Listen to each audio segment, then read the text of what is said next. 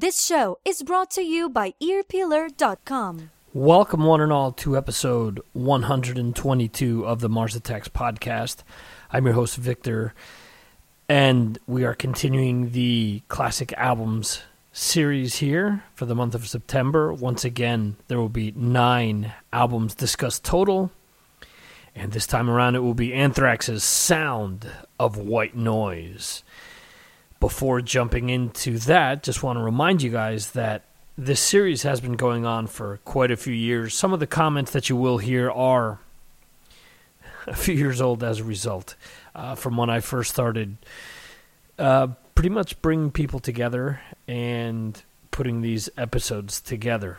So there are some interesting things that have happened. For example, Gene Hoglan appears in this episode, and he ended up playing in Anthrax when Charlie was out due to I, I was a surgery, I believe, or something along those lines, and Gene covered for him. I'm not sure if Gene's comments would be the same had he have covered for Charlie or not in the band. I don't know. So um, you'll hear his comments. Um, also, want to mention actually, Gene has commented on every single album for the most part from the time that he agreed to doing this. Uh, in any event, I do want to run this down for those of you that are not aware of this series because a lot of people are coming to me recently as of the last two episodes that we released. Last week we did Blizzard of Oz and Back in Black, and a lot of people have been turned on to this series and have come to me and said, "Hey, you know, I started downloading all these other episodes because I wasn't aware that you had done this in the past." So, let me just run this down for you guys so that you guys are aware of what what we've released so far. So, we kicked things off way back when with Metallica's And Justice for All, then we had Prong Cleansing. We had Queens of the Stone Age, Songs for the Deaf, Van Halen, Van Halen 2. We had Tool, Anima, um, Megadeth's Peace Sells, Judas Priest, Painkiller, Motley Crue, Shout at the Devil, Pantera, Far Beyond Driven, Suicidal Tendencies, their self-titled debut, Suicidal Tendencies, Slayer's Seasons in the Abyss, Guns N' Roses' Appetite for Destruction, Iron Maiden Powerslave, and Bel- excuse me, Black Sabbath, uh, Heaven and Hell.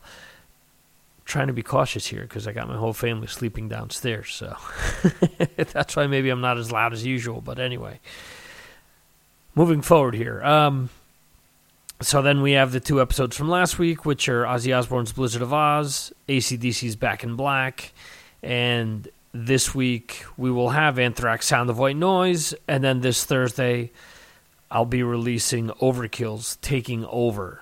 So some of these have more guests than others. You know, I wish I could have 25 guests, uh, or 24 actually, like we have on this episode for all of them. Some are less, some are more. I mean, I don't know if you want to look at that and say that you know, one band is bigger than the other, one is more impactful than the other, or maybe I just didn't knock on the right doors, you know, who knows. So, with this episode, you'll find comments written up on the page. As with all the other episodes, they're, they're the written comments that are submitted and posted right there on MarsAttacksRadio.com. And then you have the podcast, which you're listening to currently, which then has audio comments that I was able to obtain via conversations with various people, well, the various people that appear, basically. With this episode, we have former Anthrax guitarist Paul Crook. Whether he was official or not, that's something to debate on another day.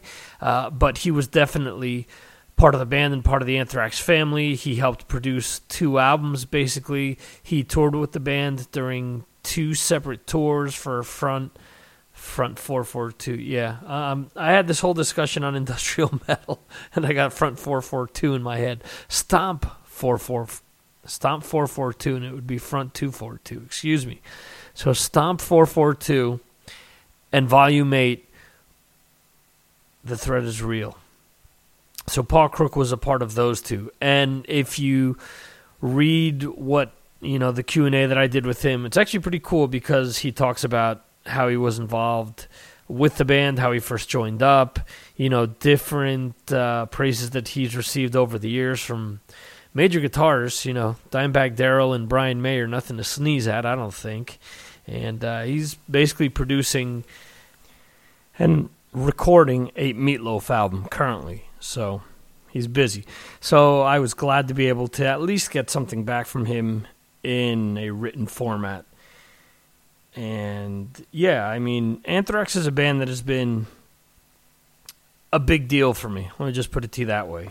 Uh, growing up, you were either, or at least in my high school, you were a, Metallica Slayer fan or a Megadeth Anthrax fan. And I was a Megadeth Anthrax fan. I honestly didn't get into Metallica until much later. Anthrax was the first thrash band that I really got a hold of and really took off with them. And man, I I've loved this band for the longest time, and it's difficult for me to talk to them without turning into complete fanboy mode here. I'm going to be honest with you. Uh, the band has been like a crutch, like a good friend to lean on uh, when times have gotten tough. You know, I always harken back to that. And music does that for all of us. You know, anyone who's a real music fan always has those albums or those tracks that when things are shitty, you know, you turn to them to help lift your spirits. So I don't think I'm telling or I don't think I'm saying anything that a lot of you don't know or understand. But in any event, to me, Sound of White Noise is a pivotal album for the band. Uh, like a lot of other bands, there's a lot of controversy, a lot of turmoil with the fans. You know, what went down with Joey, what didn't go down with Joey. You know, that's for the band to know 100%. When I go into these things, I don't try to, you know, like a lot of different people, um, you know, I'm going to be the one that uncovers what really happened. If the band really wants to tell you what happened, they'd say it, you know. Um, I haven't read Scott's book. I am the world's worst reader. I started to read it, but it isn't because the book sucks or anything. It's just I suck at reading. And recently somebody suggested this just get the book on audio. Uh, maybe I should do that because I really want to read it. I mean, I saw his stand up uh, DVD. I crowdfunded that, or I was one of the people that, you know, um, put money into that campaign, and I thought it was funny as shit, you know. So if you haven't seen that, I highly recommend that you check that out. It's pretty funny, and his story about meeting Lemmy and about all that is just incredible. It's funny as hell, uh, amongst other things that he talks about. So. And uh, this episode, I was lucky enough to talk to a bunch of people that have been involved or connected to the band one way or another. Recently, some of you may have heard my interview with Frank Bello, uh, which a lot of different publications picked up. And I thank you know all the sites that did help promote that episode. Uh, it sucks that not every episode gets that attention, and that's sort of why I started Ear Peeler, which we'll get to that in a second. Um, but anyway, we have Frank Bello on, who's obviously the longtime bass player in the band. Uh, John Bush, who sung on Sound of White Noise, uh, current lead singer of Armored Saint. Charlie Benante, obviously, still in Anthrax. Uh, we have Joey Vera, who stepped in when Frank stepped away for a little bit right before the union reunion, excuse me, took place in 05. Uh, we have Andreas Kisser, who stepped in when Scott Ian's wife Pearl was about to give birth to their first child. Uh, we have Carl Canedy, who actually is from the Rods and who produced Fistful of Metal, Armed and Dangerous, and Spreading the Disease. We also have Ross the Boss, who, when interviewing him, told me that he produced the very first single ever released by the band. Uh, we have uh, Josh and Bill from the band Toxik uh, discussing, you know, Anthrax's influence on the band and what it's meant to, you know, come from the same general area. They actually just did a tour of Mexico, if I'm not mistaken, and they were doing the track Metal Thrashing Mad in concert. So there's that. Uh, we have Alan Tecchio from Hades and Nonfiction, who a few years ago and I have the link up on my site if you want to check out the episode. His former guitarist in the band Hades, when Hades was together, he claims that uh, they did Got the Time before Anthrax did. And right around the time they were recording Persistence of Time, Dan Lorenzo claims that Charlie and Scott were in the crowd at a Hades show and that they borrowed the idea of doing Got the Time. Don't shoot the messenger. I'm just saying what Dan Lorenzo said, and you can check it out during the interview that I did with him. So, um, who else do we have? We have Gene Hoglan, which I mentioned. We have the guys from the Decibel Geek podcast coming back once again. Uh, we have people that are on both sides of the fence people that prefer the Joey years and people that really enjoy what John Bush did while in Anthrax. So uh, there's plenty of people that are going to come up and discuss everything that uh, they feel regarding this album and about the band. So uh, we'll jump to all that in a second and we'll kick things off in one second. Um, I do want to remind you guys to check out our Facebook page, Twitter. Uh, we have Tumblr as well and G Plus with a new revamped Mars Attacks Radio website, which is found at MarsAttacksRadio.com. You have links to all of the social media stuff at the top and the bottom. Uh, I'm working on getting links to Stitcher and iTunes on there, so hopefully by the time some of you've heard this episode, uh, maybe that'll already be in place, and you'll say, "What the hell is he talking about?" But it's something that I'm working on getting set up. Um, I also mentioned the Ear Peeler a second ago. Ear Peeler is a site that I have set up to help uh, all you fans that are out there that really like podcasting, that really like music, and don't know that a lot of interviews are taking place. They don't know that are uh, that their favorite artists are on podcasts or they're getting interviewed by major uh, print publications because it isn't being mentioned on other sites. Uh, there's no point in pointing fingers or anything else because I think we're all in this together. And, you know, the classic news sites, I'm positive that they're getting saturated with just so much information on a daily basis that it's hard to pick and choose from what they're what they're going to post. So um, that's why Ear Peeler's here to help supplement any you people that are going to Brave Words or uh, you know Metal Injection or Blabbermouth or you know any other music site that you may think of. You know, I'm not saying stop going to any of those sites. I'm not saying these sites suck because they're all great. I go to them as well. You know, so um, what I'm saying is if you want to hear, for example, uh, right now, a lot of people are interviewing members of Fear Factory or members of Disturbed or members of Iron Maiden.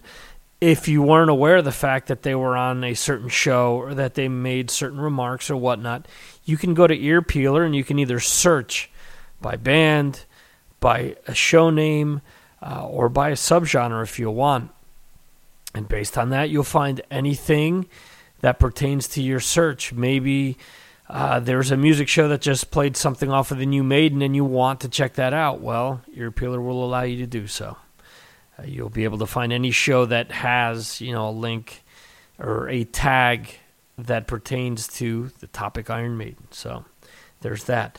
Um, another thing that I want to mention real quickly that if you listen to the Frank Bello episode, if you listen to when I originally spoke to John Bush and various different people, New York Steel means a great deal to me because of everything that went down in 9 11, witnessing 9 11, and that pretty much, that benefit show helped, you know, give me a kick in the ass to, um, to yeah, to get life going again. So, um, anytime that I have someone from a band that played during that show, I always try to thank them uh, because that show means a hell of a lot to me.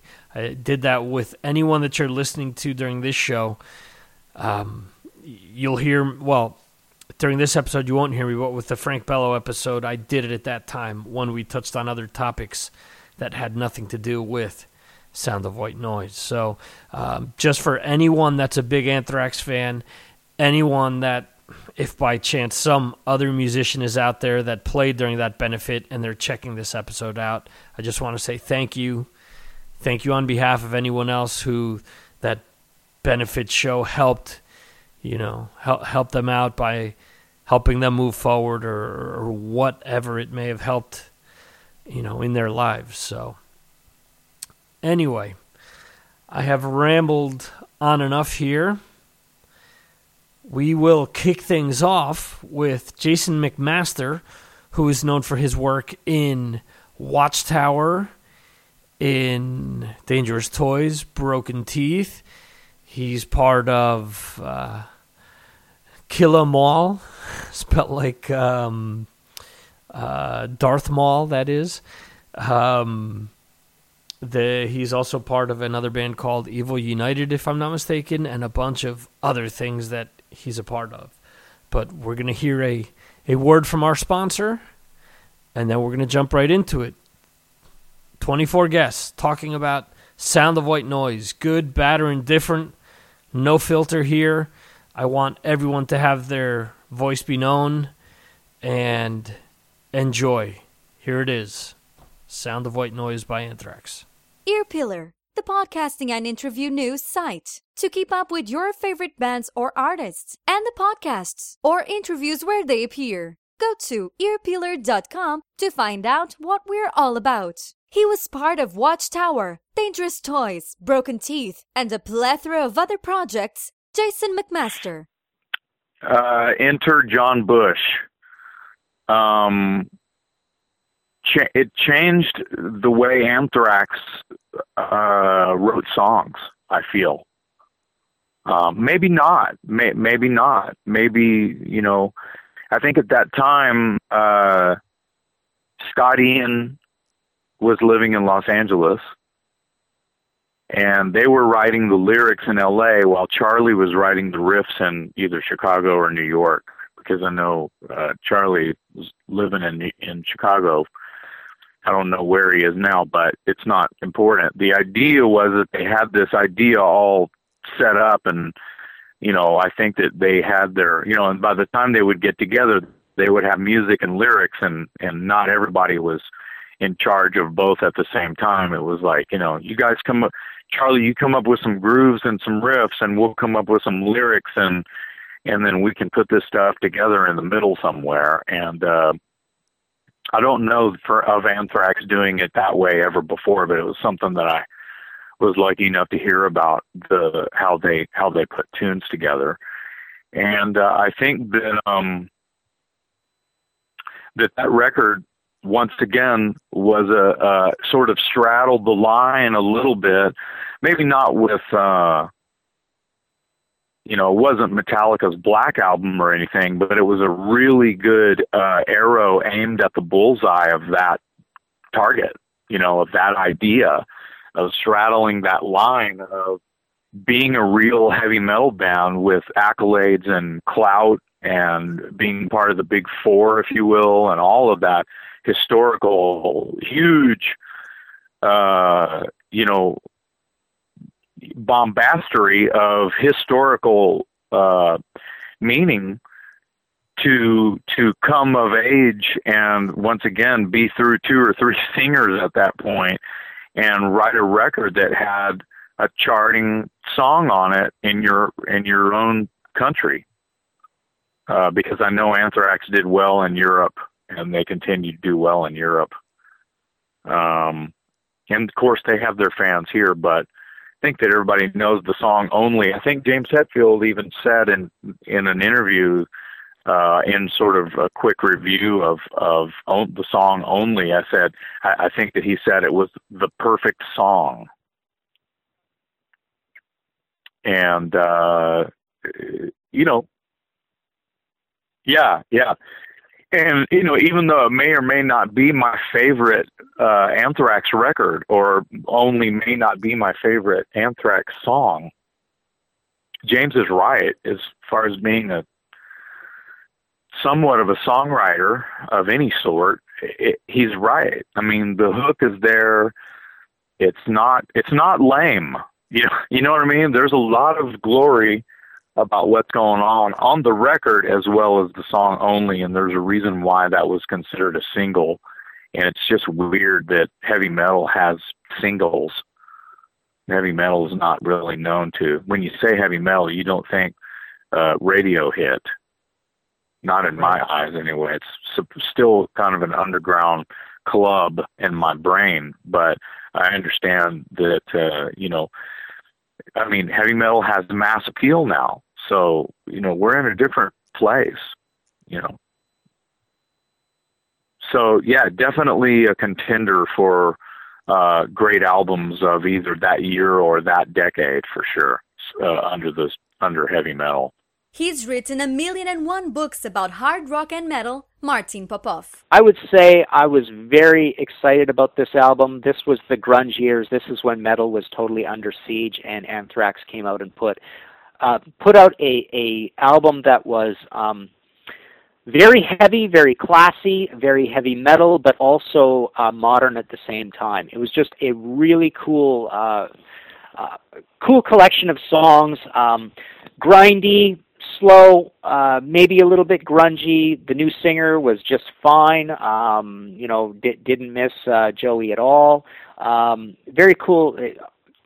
Uh, in- incredibly stupid album cover. Never understood the album cover, but no, just just a great album. Had a lot of use for it. Um, Anthrax has has pretty much always delivered quality, and uh, and that album has, has uh, stood the test of time. Everybody likes it.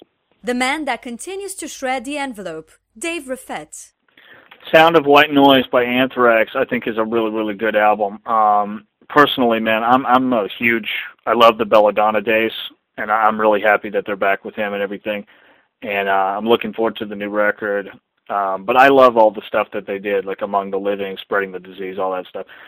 Sound of White Noise, I did enjoy though. Like uh, Only, I thought was a cool track. Room for One More, really cool.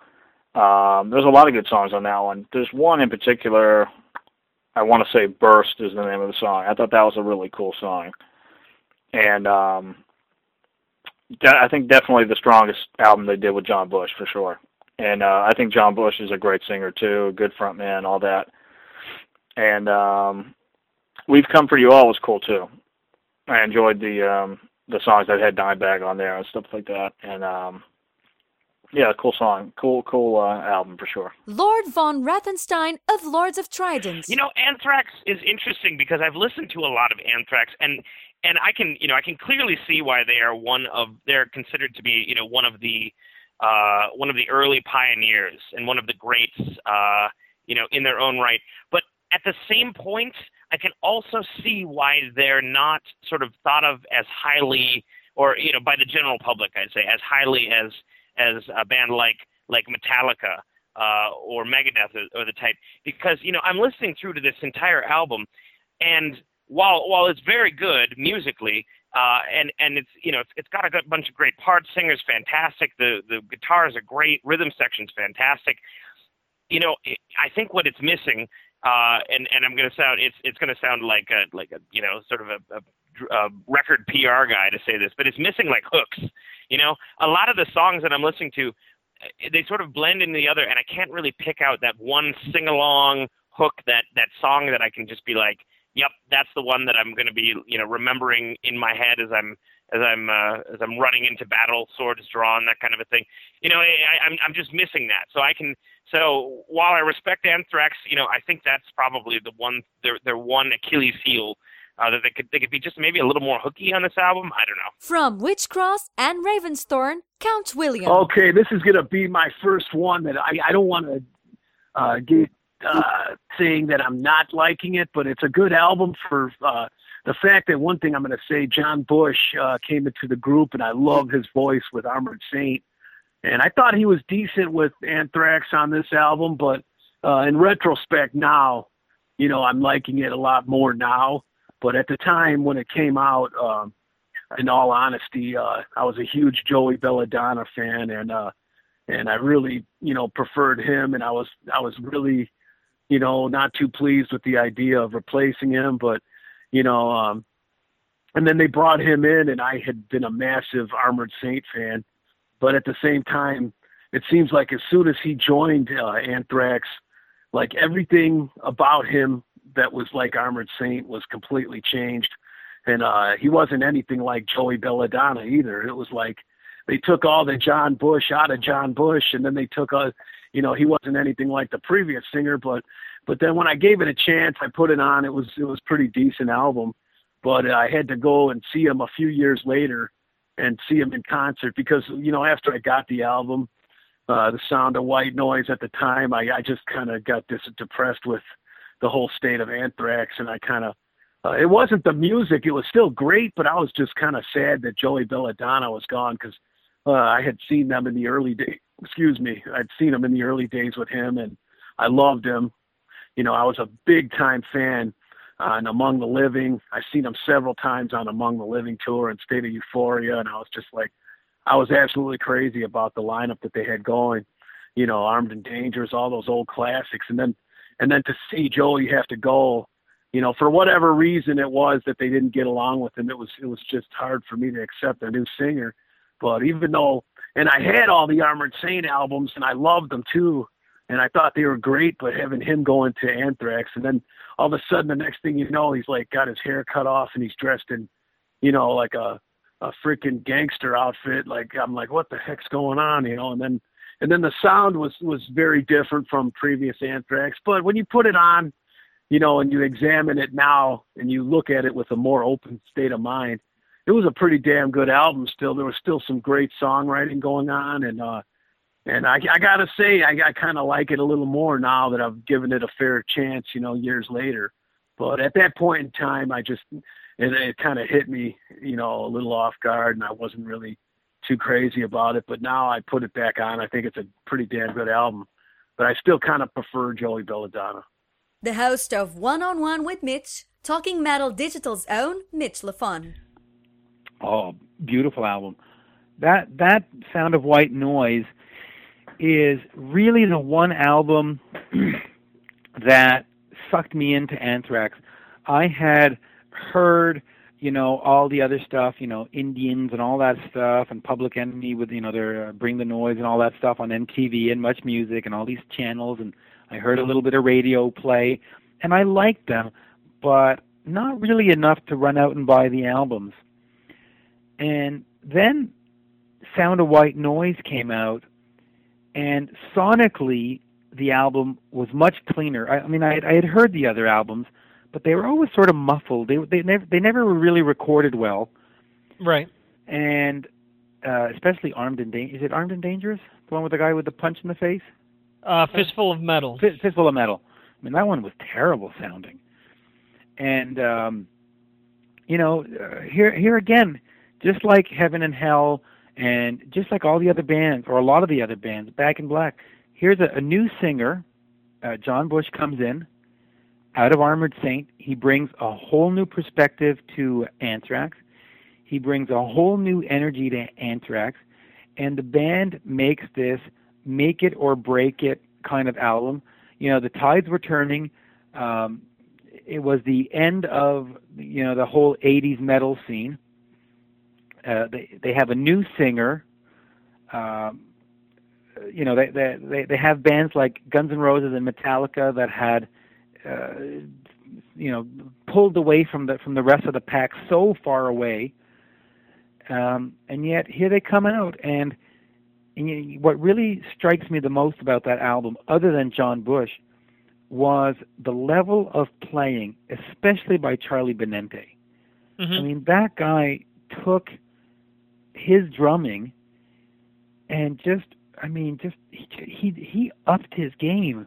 I mean he, he he's like you know uh, I guess you know in Spain you get a a soccer player who sort of plays and rolls around and you got the guy who scores 50 goals a year and that's right. sort of what what Charlie Benante did. He he he went from this drummer that filled a hole and people respected and went, "Oh yeah, Charlie." But when you had a a, a poll in a in a drummers magazine, who's the best drummer? You know, he was rarely on the list. And then Sound of White Noise came out, and you went, who the hell's this frickin' monster behind the drums? You know, right. Charlie Benante, John Bush did a great job, and, and and the band did it. But Charlie Benante, to me, is the star of that album. His Mhm. playing, his playing on Sound of White Noise is like nothing he's ever done before. And then you have songs like Only, Room for One More, Hy Pro Glo. I mean, classic metal. Those are songs that Metallica could sing, or Kiss could sing, or any other band could sing. And the songs would work because a good song is a good song is a good song. And Anthrax finally had good songs. They had a lot of, you know, okay songs or songs that people liked, but nothing that was extra special. I mean, and I know people are going to say, "Oh, come on, uh, spreading the disease," blah, blah, blah, you know, uh, uh, antisocial. They were not anthemic, and I think "Room for One More" and "Only" are anthemic songs, eh, or at least certainly had the potential to be. That's Okay. my that's my uh, Sound of White Noise spiel. What a great album! I love that. Yeah. I just listened to that the other day. What a great album! Brett Blackout of Van Late. Sound of White Noise. When I, I've always loved Anthrax. Like they were one of the first metal bands I got into. Um, but I had always written off the John Bush era, kind of early on. Like I, you know, I was all Joey Belladonna, and Neil Turbin. But a few years ago, I I actually started listening to it as a joke because uh, Nick really hates it. He like I don't know. He doesn't it's it's just super grungy and kind of alternative, you know. But I started listening to it as a joke, and then I bought the album because I started kind of liking it. And that one, I on and off, I'll I'll put it on, and I don't know. It's it's really grown on me. It's really catchy, and it's not my usual forte, you know, because it is kind of more radio rock, I guess. I don't know because it is still kind of it's still heavy and it still sounds like Anthrax, but it's a it's a weird I think it's a weird departure for them, and I think it's weird that John Bush went from Armored Saint to that. But I think it, I think it's got a really cool feel to it. I think it's a good album. Mick, Sean, and James from Corners of Sanctuary. I'll tell you, I, I personally, I got, I, I- I've read a lot of the reviews, and and then I, I've recently, you know, because I thought we were we were being quizzed on this one particular, um, I, I went back and I read a lot of the reviews, and then some more, you know, more recent ones, and and I personally have mixed reviews about it. Um, but that's just, you know, I I was never a huge grunge guy, so that particular element, it, it, it gets on my nerves after a while. Um, however, musically, that album is spot on. It's definitely it's definitely um, a demonstration of a of a band maturing musically and going into new directions and not afraid to do so at all. Well, I think I the thing with the with the appealing to the grunge crowd on that album, and I heard a lot of this, you know, when it came out. Like when it came out, the first song I heard was "Only," and and I couldn't. I thought it was the worst song I'd I'd heard Anthrax ever do, and um, and you could tell it was written around um, um, the the new, you know, with John Bush's vocals. They were going to write around his voice, you know Right. Um, because he he kind of appealed, I think, more to to that kind of crowd. They, I think they picked up a lot of those fans. With the Armored Saint. With, with yeah, well, no, with the Oh, grunge, grunge, with the uh, grungier, Yeah. um, kind of, you know, with I I hate even saying grunge, but I mean, Well, With that kind of- with that kind of it. I mean, crowd, yeah. Actually, that album's listed as uh, what like what's it? Uh, I don't know, alternative metal or something like that, or it it had yeah because they did more of the strumming open notes that a lot of the grunge bands were doing, like the open, you know what I mean? There was no not a, I well, mean, I, you know, I, I think I think what brought a lot of that element again was that key sig- the key signature, the pitch, yeah, and, and, the, his and, vocal. and yeah, and the Yeah. vocals, the delivery, and and the, the way they trail off certain pieces of the vocals. Joey was more of a singing high note guy. You know, John Bush was more that kind of raw. Yeah, you Um, know, I mean, again, I mean, and there's some great songs. Yeah, on that I mean, album, I, my I my favorite is is uh, High Pro High Glow. Pro Glow. That's a It's great definitely tune. it's definitely has a groove to it, and you know the some of the other songs again they seem like they kind of mesh together because of that vocal, that range, that that that grunge vocal range is it's just it just caps off, and then when they want to change it they yell. Yeah, you can hear you can hear how they were trying to appeal. Yeah, I, I don't. absolutely, I, get it. I Well, think mean, they won't tell you this, Well, but part, you well, can hear. part of it is the producer that they use because Yeah. you know um, he had just got done he gave doing him Alice in Chains, Yeah, like that. yeah, he So- kind of gave them that kind of let's do this Yeah. just do that kind and of I mean, thing, you know. you know, and they probably they were probably seeking that out as well. I mean, you just don't, you know, at that. It, what was this? their and they were changing album? and they were changing singers, singers, too. right? So you got to you got to try to again, they were at crossroads. So kind of the same thing that the blacks, you know, um, um back with back back in black. You know, you get the you try to get the the uh, the producer at the time that can give you that sound and and, and Pantera catapult you. Yeah, Pantera did it. I mean, I was a big I was a big fistful of metal spreading the disease fan. Yeah, I mean, I thought it- they were classic Anthrax, and then Yeah. Persistence of Thought came out, and that was a that was an amazing album. I mean, that was like the most underrated album, you know, of that time, I think. And that was the last, I believe that was the last one Joey was on. Yeah, but you know who the hell are we? The album went gold. Yeah, I mean, yeah. Somehow, somehow, it, it like I said, it You know drew what a I whole mean? new fan know, base. I mean, when when what year was that? That's uh, '93, I think. 93. 93 or so. I mean, look, Yeah. I mean, the whole metal scene was completely changing. Like metal that what we knew metal to be was was falling apart faster than you could fucking shake a stick. So, you know, everybody was fucking scrambling. Everybody. I mean, you know, a real quick story at the time. Well, I prior, what when was it? 91, right? We we were in another band. It, it, unfortunately, it was the tail end of that band, but we had gotten uh picked up by EMI Records at the time. Um, and we did some demos, you know, we've been brought in, we did some demos for them. Things were, you know, seeming to go the way we wanted. And then, then the bottom fell out of everything and we were let go and nothing was ever released. And that's just the way it, you know, happened. And then Nirvana came out and changed the whole world. and then the For four of, years. and I the rest of us were out of a job for a while. But there you have it. So that's that's your um, disdain for the grunge movement. Oh yeah, and there a lot of us at this age, at, at our age, these you know guys, we have a disdain for the grunge movement. We were wearing fucking flannels long before they were. That's right. Of course, ours was under under a jean jack, under a leather jacket. Right. Right, the fucking Breakfast Club came out before grunge. That's know? right, man. Judd Nelson. That's right. Judd Nelson, Nelson metal actually role- role created model. Grunge. actually Yes, he did. flannels up there. That was the bit. Well, Yeah. I wore it because I was cold in the warehouse. John still wears fucking flannels. I still wear it. Yeah, just yeah, they- they're. The mastermind behind Iced Earth, Jon Schaffer. That that's the Anthrax that I actually liked. I um, I prefer those vocals, John Bush's vocals, far more than uh, Joey Belladonna's. I just never felt like it was a match for the music. Right. You know, it's too clean and you know. But that's you know they did good. It's cool. But it's just for me, I would rather have a more aggressive, raspy, heavier sound singer to match the music. Right.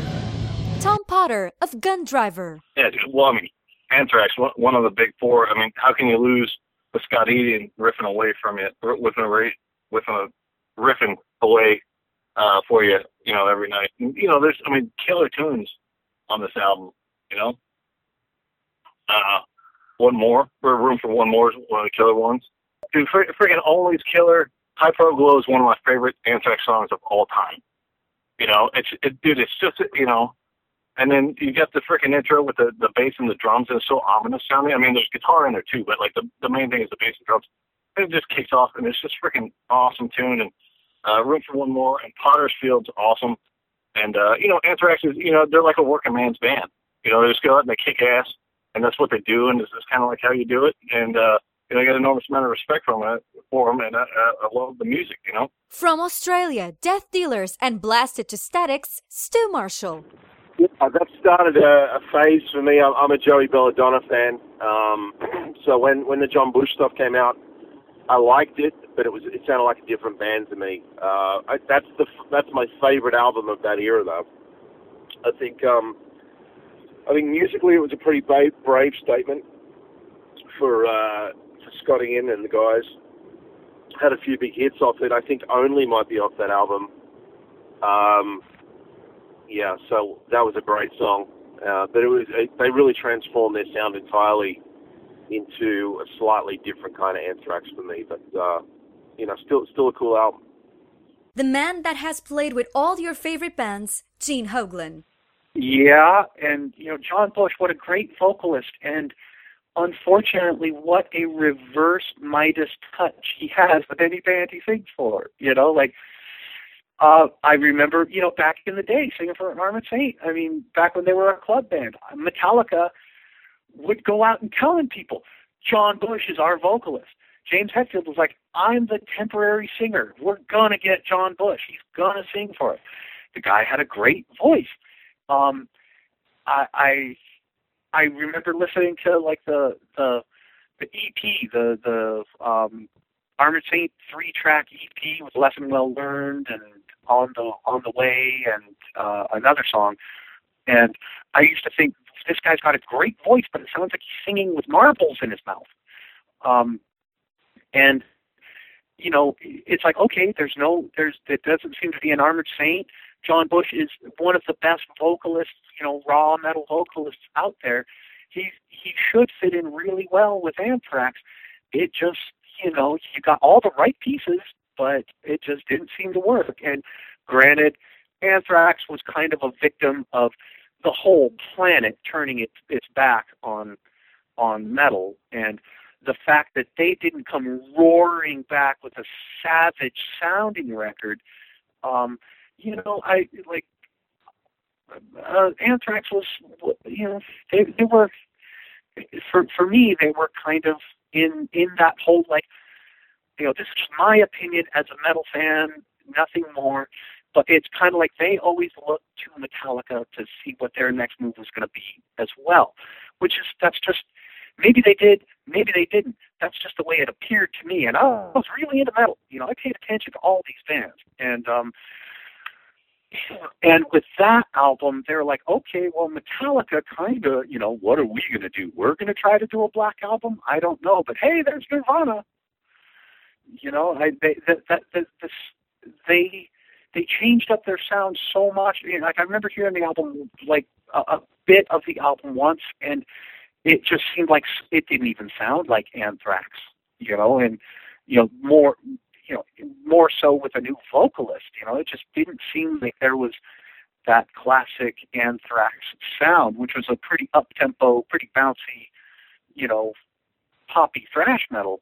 Uh, it sounded like they just, you know, and I got to admit the song I'm most familiar with is Only, and and you know that that that that wasn't a very Anthrax sounding song, so you know, this is one that, you know, like I said, there's albums that I don't know much about, but I sure can't talk about them. uh, this is one of those albums, and it just kind of wasn't on my radar. You know, that's back when I was like, "Fuck, do SOD, shit," you know. Put on another SOD record because I think SOD is the most.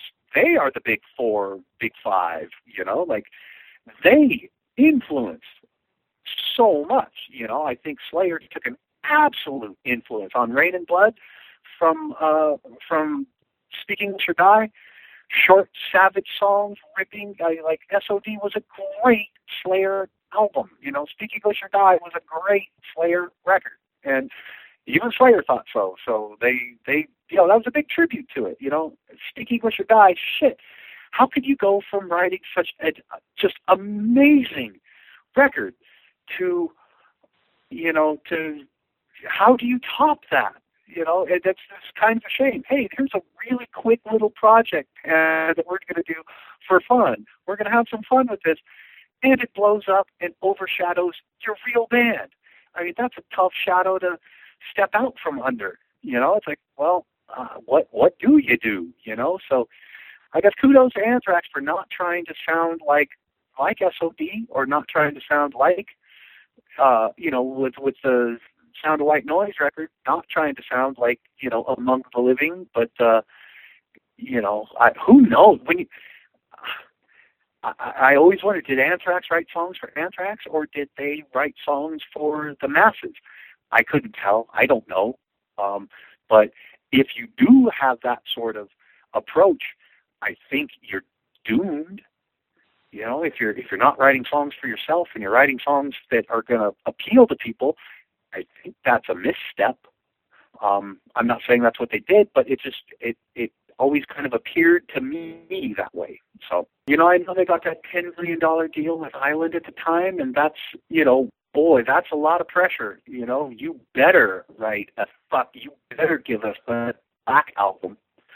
You know, who knows what what you know, who knows what the entire process was going into writing the sound of white noise, but uh, it did sound like it was a band under pressure of you have to deliver. If we don't care the music you deliver, you have to deliver dollar signs, and you know that's you know that's that's that's the evils of signing to a major label. And you know, me, I've never been signed to one. I, I don't think I can't remember, but I don't think I've ever been. Um, and you know, it's that there's I'm sure there's a lot of pressure going in, in, into the writing process and the recording process that we as fans are never aware of. But uh, you know, all we can do is listen to the record, enjoy it or not.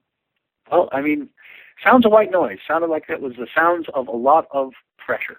From the Decibel Geek Podcast, Aaron and Chris. Sound of White Noise always will remind me of the end of my time in high school, and also it was a big transition period with uh, John Bush taking over vocals for Joey Belladonna. My best friend at the time worshipped the Belladonna era of this band, and he loved this era, this um, first record with Bush but this was the last record he dug with them. That tells how good a record it was because he didn't like much of the record stuff they put out afterwards.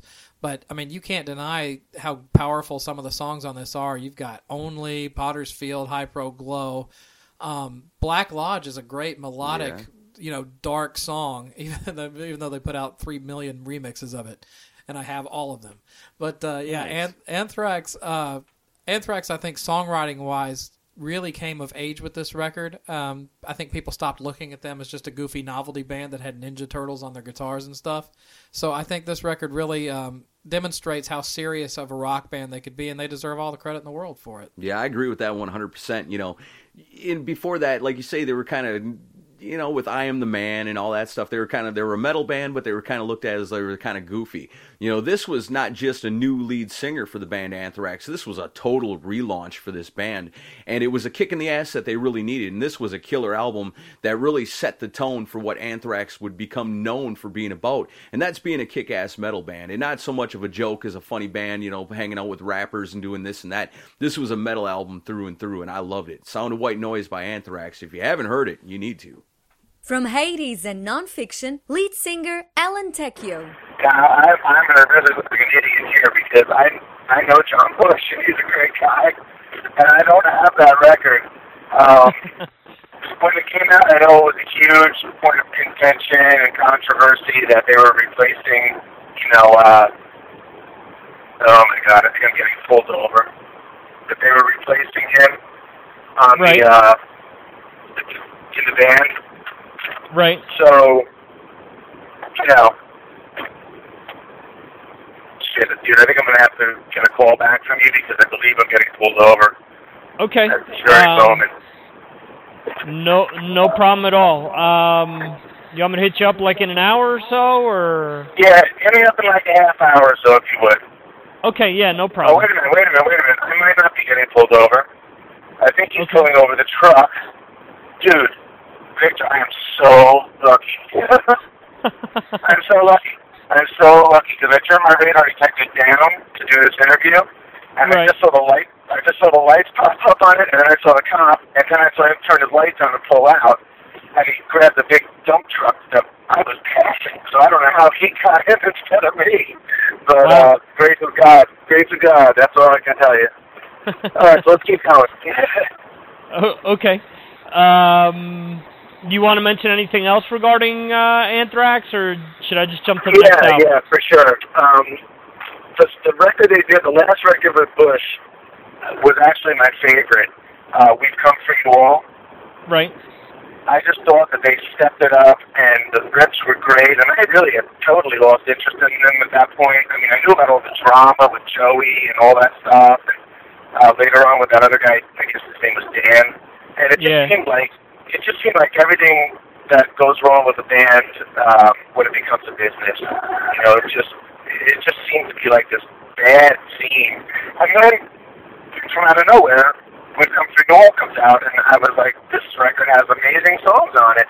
But I guess that was sort of at the end of John's tenure with them. So I don't know what happened with that. I think I went to see them at the Stone Pony on that tour, if I'm not mistaken. But that was it, and then it just kind of fizzled into nothing. I know they're back now with Joey and they're doing the Big Four and stuff, and, and God bless them. I think that's great.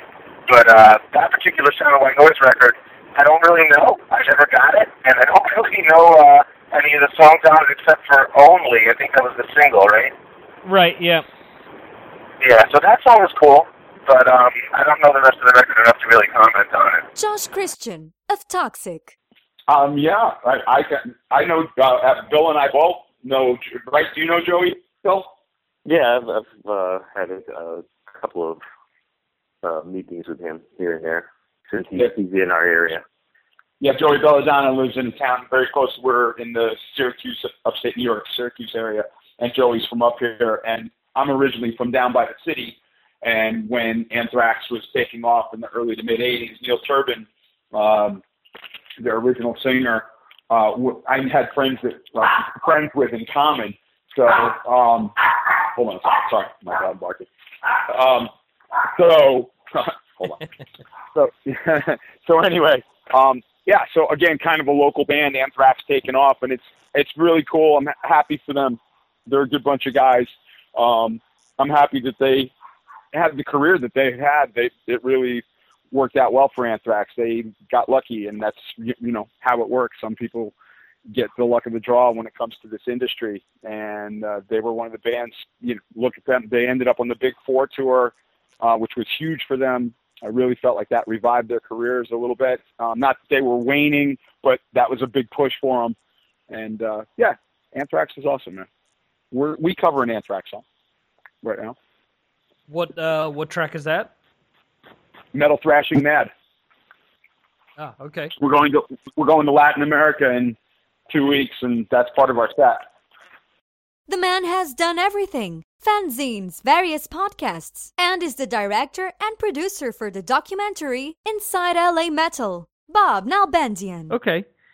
Um, Sound of White Noise for me anyway. I remember uh, getting the single for Only. I was in college radio at the time. It was a it was a very plain sort of um, sleeve for the CD. It was white and it just said Only on it. And I don't even remember if it mentioned that it was Anthrax or not because I remember at the time there were bands that because of you know the grunge movement and whatnot, what stations and PR people and labels were focusing towards. A lot of other bands were sending, you know, their material out that way so that people wouldn't be judgmental when they saw the name on it. Right. And I I remember going into a studio that we had a, a recording studio there at the college radio station and cranking the song up and calling another host in and saying, "Hey, who do you, who do you think this is?" And the first thing that they said, "Wow, this sounds a lot like Armored Saint." Yeah. And Yeah. We sort of put two and two together. This has to be Anthrax.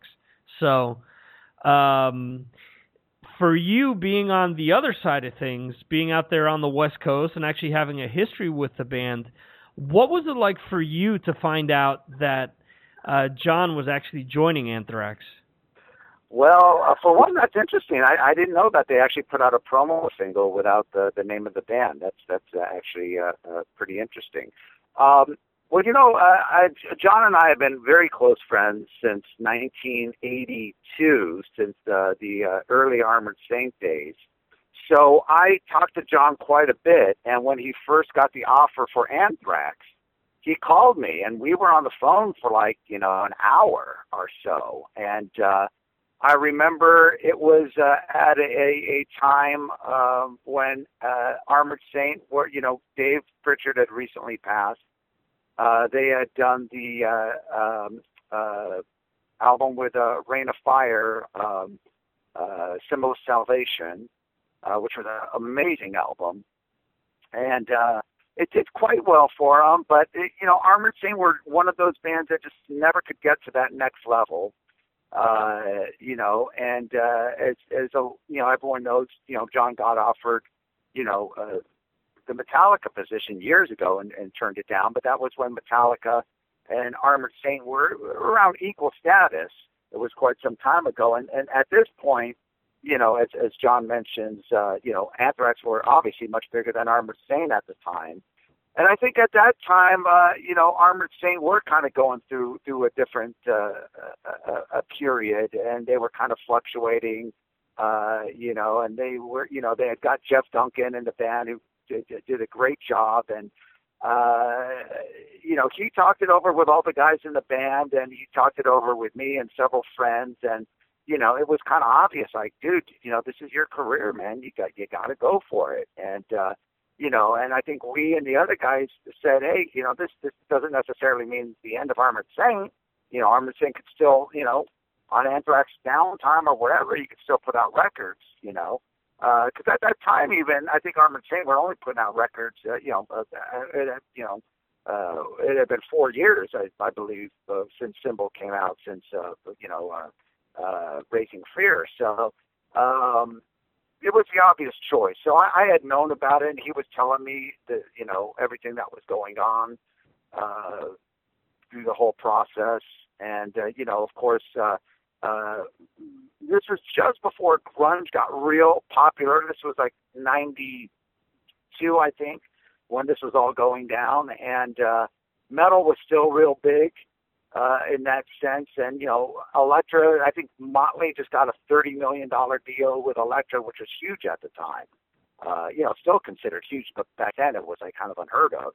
And uh, uh, Anthrax just signed to Elektra and got like a ten million dollar deal. So you know, it was obvious that it was going to be a big thing with with Anthrax, know, on a new label and uh, you know all the stuff. And unfortunately, that was when uh, just before Elektra ended up going through that change, and Sylvia Rhone took over and kind of uh, pissed all the metal bands. But up until that point, you know, uh, Elektra was the metal label with you know obviously Motley Crue and Metallica and uh, Dokken and you know Metal Church, you know, have been uh, on there, and so uh, you know, but unfortunately, um, you know, uh, it, it, it didn't last. Uh, but uh, uh, but no, it's, I mean, to go back to your question, yeah, it was uh, uh, kind of the obvious choice, and I think John made made the right decision.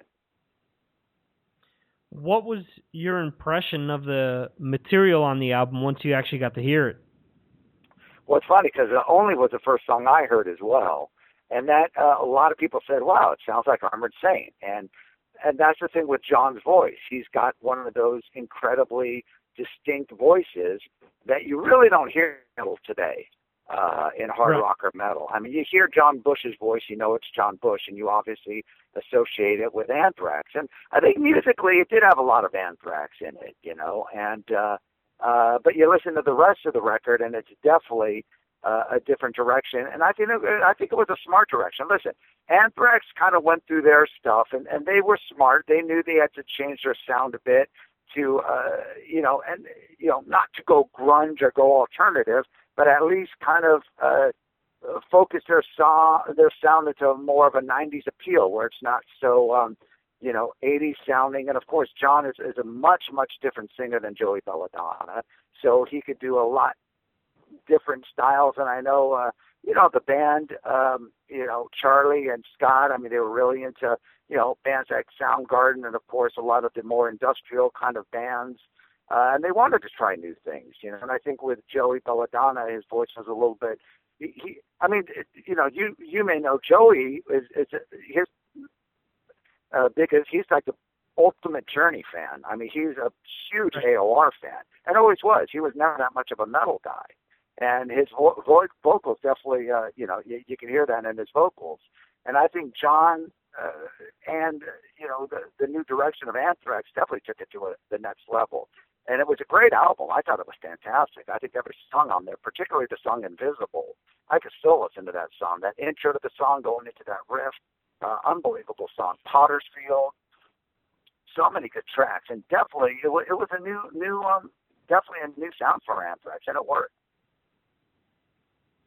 Did you get to see them at all during that Yeah. tour? I absolutely did. I saw that tour. They had a, a White Zombie open for them on that tour, and uh, they played. They headlined Irvine Meadows, uh, which was fantastic, great show. And I actually saw them down in San Diego as well at a, a smaller uh, amphitheater. And um, yeah, that was their their their their first tour uh, here. And uh, you know, Anthrax are always a, a real tight band, and with John at the helm. I mean, John's not not only just a unbelievable singer, but he's an incredible frontman. Who anyone that's seen Armored Saint uh, live knows uh, what an incredible frontman John is, and he, uh, I think, really took took the band uh, to definitely a more metal level. I think Anthrax always was. Uh, they were kind of thrash, but kind of a little bit silly, you know, when they did, especially the "I'm the Man" and all that. They had a, a bit of humor. I think this really, you know, musically and lyrically on this album is, is definitely a lot more serious, and a lot more focused, and uh, uh, really, uh, you know, again, uh, changes at the times. You know, the '80s was definitely a fun uh, time, and I think when what came the '90s, you know, lyrics and everything focused a little bit more on social and political issues, and uh, John uh, wrote some great lyrics. Him and Scotty Ian together wrote the lyrics on that album, and I think musically and lyrically, it, it just works. It's a great album, and uh, you know, it was a great tour. Absolutely.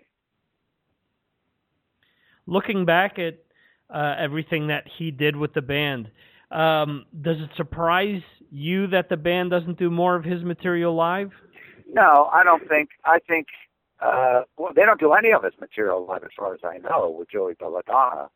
Um, and I think uh, I, I really don't think Joey could do, could do uh, uh, could sing like John. I don't know how. I mean, Joey's a fantastic singer. Don't get me wrong. And I know John obviously did a lot of the uh, uh, Joey Belladonna songs live because you know people you know, you know those were uh, the heart of, of Anthrax. But I think Anthrax are going more for a retro thing now. They're building off that. They put out a fantastic r- r- new record, or I guess semi-new, with with uh, uh, Joey. I think they have another album uh, almost finished.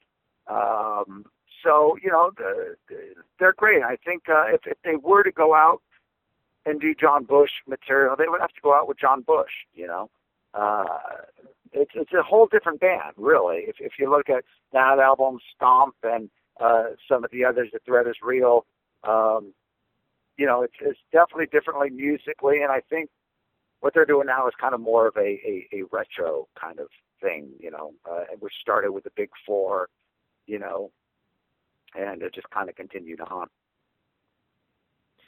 Do you think we would ever see a point? I know that John has said actually to you, and he's actually mentioned it during the interview I did with him that possibly in the future he'd look to go out and do some of these songs again, you know, in a few spot dates here and there. But do you ever see a point where maybe the band itself, Anthrax, would want to hook up with John again and maybe do some select shows here and there? Do you think they're just going to ride that retro trail, sort of say, uh, from here on out? I don't know. I mean, John, you know, John says he's open to it. I mean, John's, you know, got got a very successful uh, casting agency with his wife. He does it very well. And um, you know, at that point, there was a lot of shit going on with, well, we're getting Joey back in the band, and then no, they get John, you know, Dan Nelson, and this and that, and you know, between you and I, I, I just thought John Bush was getting dicked around. Um, uh, and you know things have worked out. John's remained friends. I know he's really close with with Scott. I, I don't think he's talked to Charlie much, and I don't think there's really that a lot of bad blood, and there shouldn't be. You know, I mean it. John tried to, and, and John did them a favor when they needed a singer. He went on and did some European tours with them. You know, after he was out of the band. So uh, I would love to see it. I would definitely go. You know, and um, uh, I think um, you know. Uh, yeah, you know what what kind of bugged me is the way uh, you know John and, and myself heard, heard about everything was through the internet, through I think fully Blabbermouth that Joey was back in the band, and uh, you know that took everyone uh, aback, and people, you know, uh, including myself. I'm like, you know, what the fuck, you know. But uh, I think since then they're, you know, they're they're they're on reasonable terms. I know John and and Scott are on good terms, and of course Joey Vera plays with Scotty in in, in another project. So um, I could see it happening. I, I, I would be there. I would love to see it. You know, I love those songs, and I'd love to see them perform them live. And I think there's a, a big audience that would as well. And uh, uh, you know, it, it would be cool to, to see them just do select shows. And I think that's kind of what what bands are doing nowadays, do certain festivals, and you know, rather than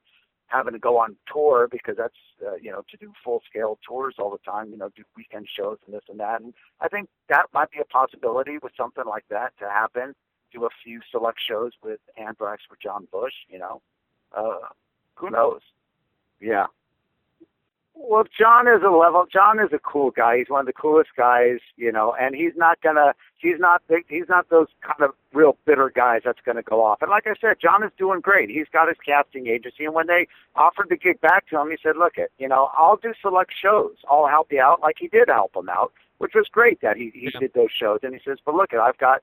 Uh, you know, I'm I'm in business with my, uh, you know his wife, and you know he also does a lot of voiceover. He uh, I should let you know he did the voiceover for the new Inside Metal movie. Uh, I'll give a, a, a shameless plug here. Uh, LA Metal Scene Explodes, which should be we should be premiering it in September uh, here in LA, and he did the narration for that, and it, it came out fantastic. But you know, he does a, a voiceover, you know, for Burger King ads for a lot of stuff, so he keeps busy, so he does well. And the other thing that gotta uh, people need to understand, and uh, is for any band that's been together so long and had a certain sound, uh, like Anthrax did with Joey Belladonna on vocals. I mean, obviously they had a, a, a previous singer, but uh, everybody, you know, Neil Turbin, but everyone kind of recognizes Joey Belladonna as as the Anthrax singer through that throughout the '80s. Uh, there have been very few singers that could do what John did. Uh, Bruce Dickinson Right. being one of them, Hagar being one of them, uh, doing a whole different sound. Of course, Ronnie James Dio being one of them.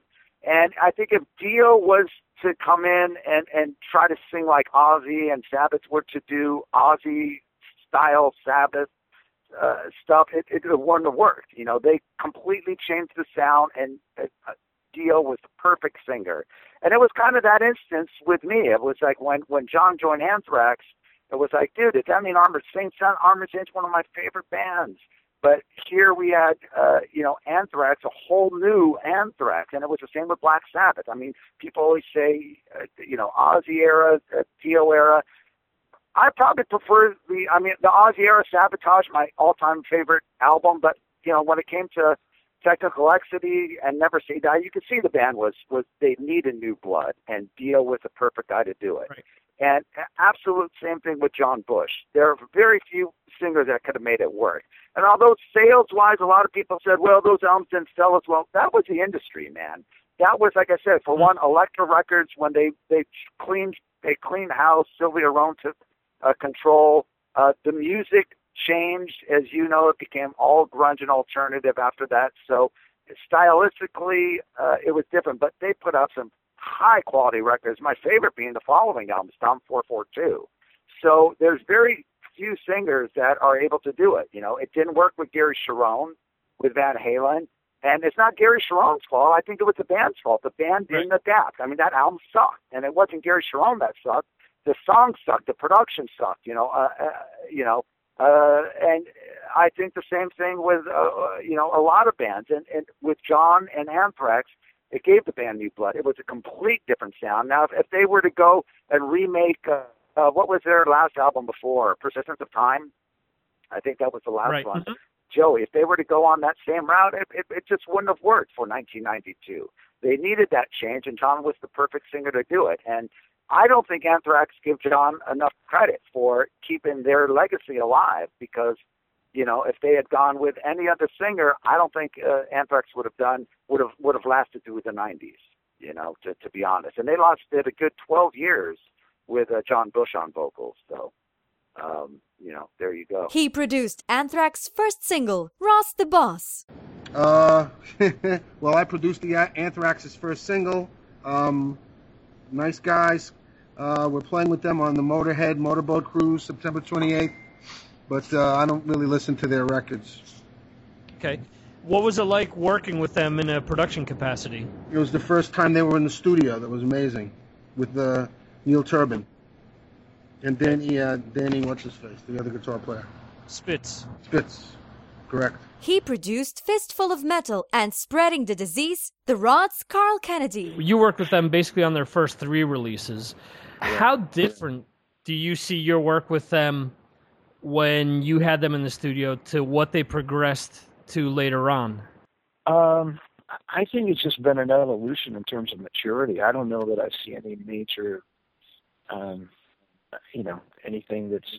They've been true to their roots from day one. You know, they, I- don't see any any um, difference. In fact, you know, I mean, they were when uh, "I'm the Man" was released, and I wasn't surprised at all because they were they were listening to NWA. They were totally into rap. That you know, way before the curve, and those guys were just all over it. So I I wasn't surprised by any of that. So for me, I just hear an evolution. They've gotten tighter. They've gotten better um, as musicians, but uh, you know, it's not like I hear Anthrax with the symphony orchestra now. The Shred Lord, Joe Stump. Um, that that was that was you know like like at the time that was back when Anthrax. I remember at the time I was actually, you know, the only thing I could add to that is like I was playing in Joey Belladonna's solo project back at the time that that record actually came out, and that was a, that was right when Anthrax signed a big deal with Elektra.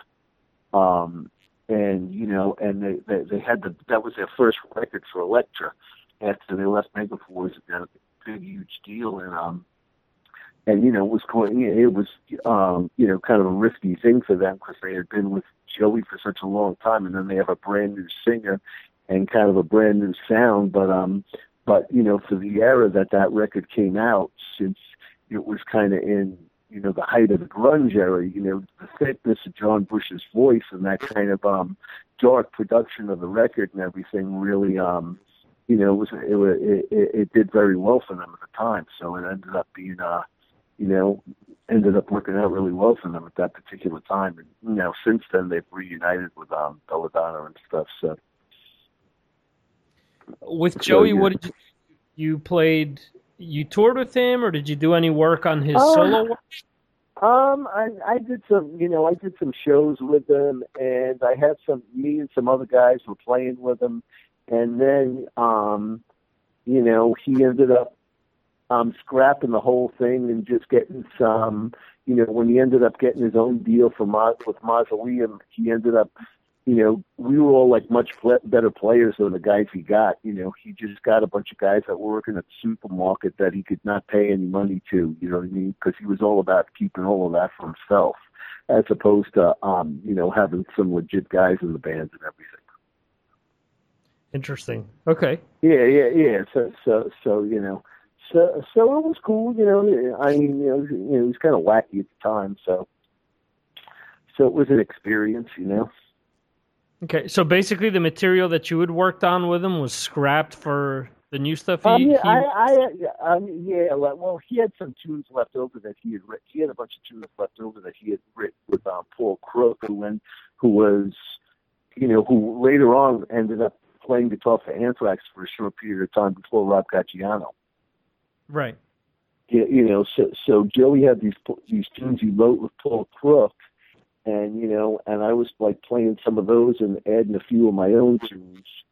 But my stuff was much more European, and you know, Paul's stuff was much more in the pocket for you know for what Joey was doing, like you know, heavier and thrash stuff, and you know, and some tuned down stuff. Where my stuff was much more European because of my influences. So, so it Right. just as well it didn't work out. He stood in for Scott Ian back in 2011, Andreas Kisser of Sepultura.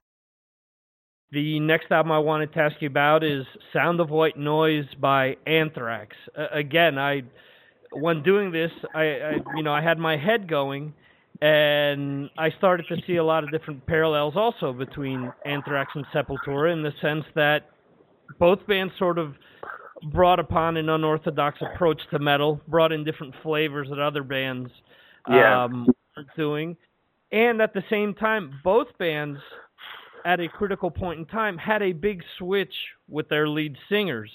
Yes. Um, how much can you relate to what Anthrax had to go through when they switched to John Bush, considering what you had to go through? Um, it's a very interesting point. Um, I mean, it's it's hard to say uh, how how much or I mean, it's there. You know, it's, it's definitely a, an, an an influence, an input. Um, I think uh, Derek joined before John Bush. I think, right? What time? Jo- when John Bush joined Anthrax for the first time? 92. Ninety-two. Yeah, and the album came out in '93. Yeah, so it was before Derek, yes.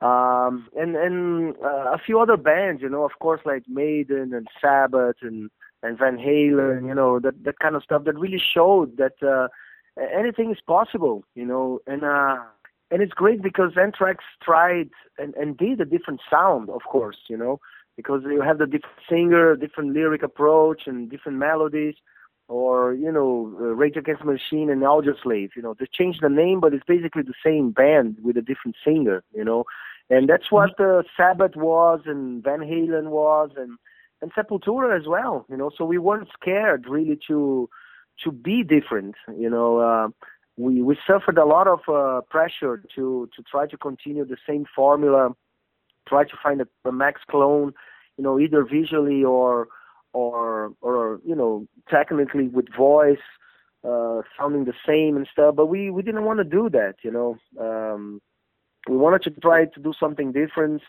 different uh, with different people and different musicians that uh, will bring something different you know? Otherwise you'll be lost in time trying to repeat something that is not there anymore and and you you know you you, you lose your identity you know after a while. You have to to be yourself you know?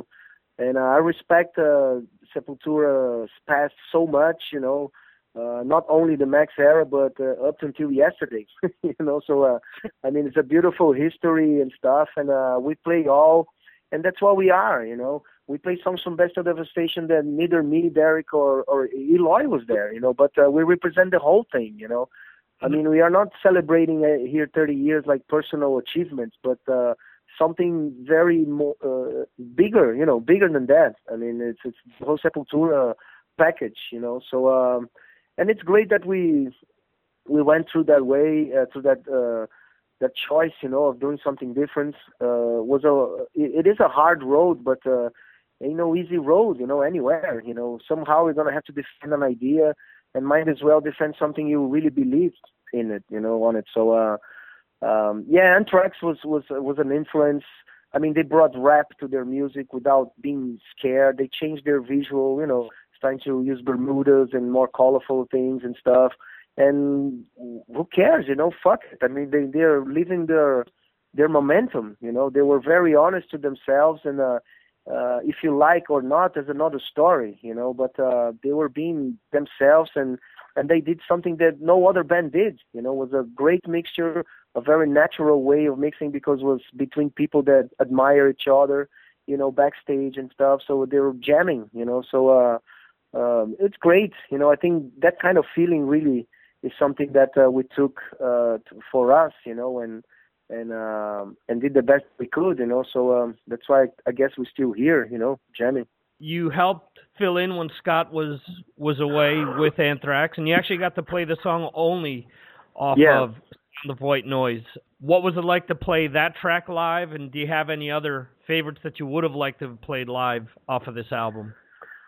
I don't know, man. It's really, really hard. I mean, uh, you know, Joe Belladonna is back and stuff, and you know, he wanted to do his own stuff. You know, even even songs from the first album. You know, we we, we practice and stuff, but they never put it on the on the on the set list. Of course, we were playing the the big four shows. It was were five big four shows, like an hour, you know, set for Anthrax, and then we did extra shows, like headliner, an hour and a half or so, so we could play uh, uh, extra songs, but. uh you know, Belladonna was was uh, satisfied with only, and and it's a great song. You know, I mean, uh, uh, it's one of the best songs that Anthrax ever did. You know, but um, I mean, I really didn't uh, went to that uh, to that road as well. The same with Scorpions. You know, I could, you know, I cannot really change what um, what they they have in mind right there. You know. I mean, we have only one day to practice. Of course, I have six months to prepare myself. I knew the songs, you know, backing vocals, which Scott does a lot. You know, uh, Frank Bello really helped me a lot on that part, like you know, trying to do uh, together with me some other stuff. And um, but uh, you know, we had a set list in mind, and we had a mission. and uh and no experimentation you know just really represent what Anthrax wanted to to do it and I was there for for that you know so uh um I really didn't wanted to change that kind of stuff and I was so happy and glad that we played you know only and not only on the on the headline shows, but uh, also on the big four shows, you know, which uh, was great, and and the response was amazing for the crowd. You know, it's great to see and to hear Belladonna singing that kind of stuff. You know, I think they could do more, but um, I mean, of course, you guys, uh, uh, one is gonna always, uh, you know, push to your own stuff, you know. But uh, it's in- interesting to see that, like Dio singing, singing uh, Ozzy, or you know, I wish I could could hear Ozzy singing Dio, you know. Who knows? it would be great, you know. But uh, you know, ego trips and all that bullshit, you know, never gonna happen. But uh, I'm I'm really I really respect uh, Belladonna for you know for doing that and doing so well. You know, like he was one of his own songs. You know, it's great. Okay, and what was it like for you to have Anthrax to refuse resist during these shows? Yeah, there was a condition on my contract. No. no, I mean Scott Ian always, you know, mentioned "Refuse Resist" as one of the the songs that uh, one of the best songs for him. You know, uh, he really uh, loved that kind of stuff. He really loves Chaos AD and stuff, and uh, I think was was great. You know, just a, a show of respect, you know, for Sepultura, for myself. Uh, you know, to play a little bit of Sepultura there um, uh, as an intro for "I Am the Law," you know, was was amazing. Also, the the symbol that they have, you know, Trax always uses the same shirt, you know, all the band members with the the, the symbol with the, the American flag, and you know, uh, and they did the same symbol with the Brazilian flag just for myself, and you know, it was was amazing, you know. Um, it, it you know I felt really home you know I felt like a part of the band and and uh that's the way it's supposed to be you know just go there enjoy yourself and and play the riffs and the music and and not being so uptight and you know thinking too much you know. You just have really to to let it flow and and that's what it happened you know. It was amazing. And uh I, I'm so you know uh, thankful for for for that uh opportunity you know. With so many guitar players that they know around the world and history and you know I'm so so glad they thought about me. And uh was was great you know. I, I, one of the best experiences in my life for sure he toured with Anthrax and is a part of Motor Sister with Scott Ian, Armored Saints, Joey Vera. When John left Armored Saint, I should say, and joined Anthrax, how did you find out about his his decision to leave? Yeah, he he um he actually had told me privately on the side um, that he had gotten the call, and um, it was um, shoot, I think it was right before. I can't remember exactly when it was, but it was right around the end of the symbol cycle, and we were we were just about going back into um, to start writing for a follow up symbol. Now, much to our uh, sort of dismay though because we weren't uh, we we it was so much to do symbol emotionally and everything that we wanted we wanted more from symbol. We wanted more we wanted to continue to tour more and to play more and to work the record more.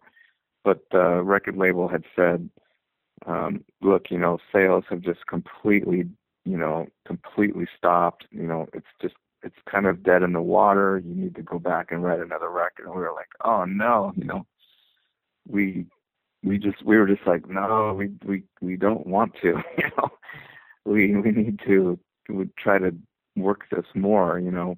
So it was a little bit of a kind of a bummer, and um, that created a lot of tension in the band. Um, we started having arguments, and pe- we started saying, you know, maybe we should change the name of the band, and like maybe we shouldn't write songs like this we should go like that and again like i said before we at this time we were sort of in this transition period where there was no real leader in the band and so it just was there's a little bit of chaos going on inside the group that's right when the time when john got the call so he sort of pulled me aside and told me what was going on and um you know i have to tell you honestly at that moment i was like a little bit relieved that um that that was happening and I said, "You know what? Um I think that you have to check this out, you know. I, I actually encouraged him to to go see, you know, and, and it was only a, a phone call was really just to come and jam. It wasn't like, "Hey, come join our band." It was like,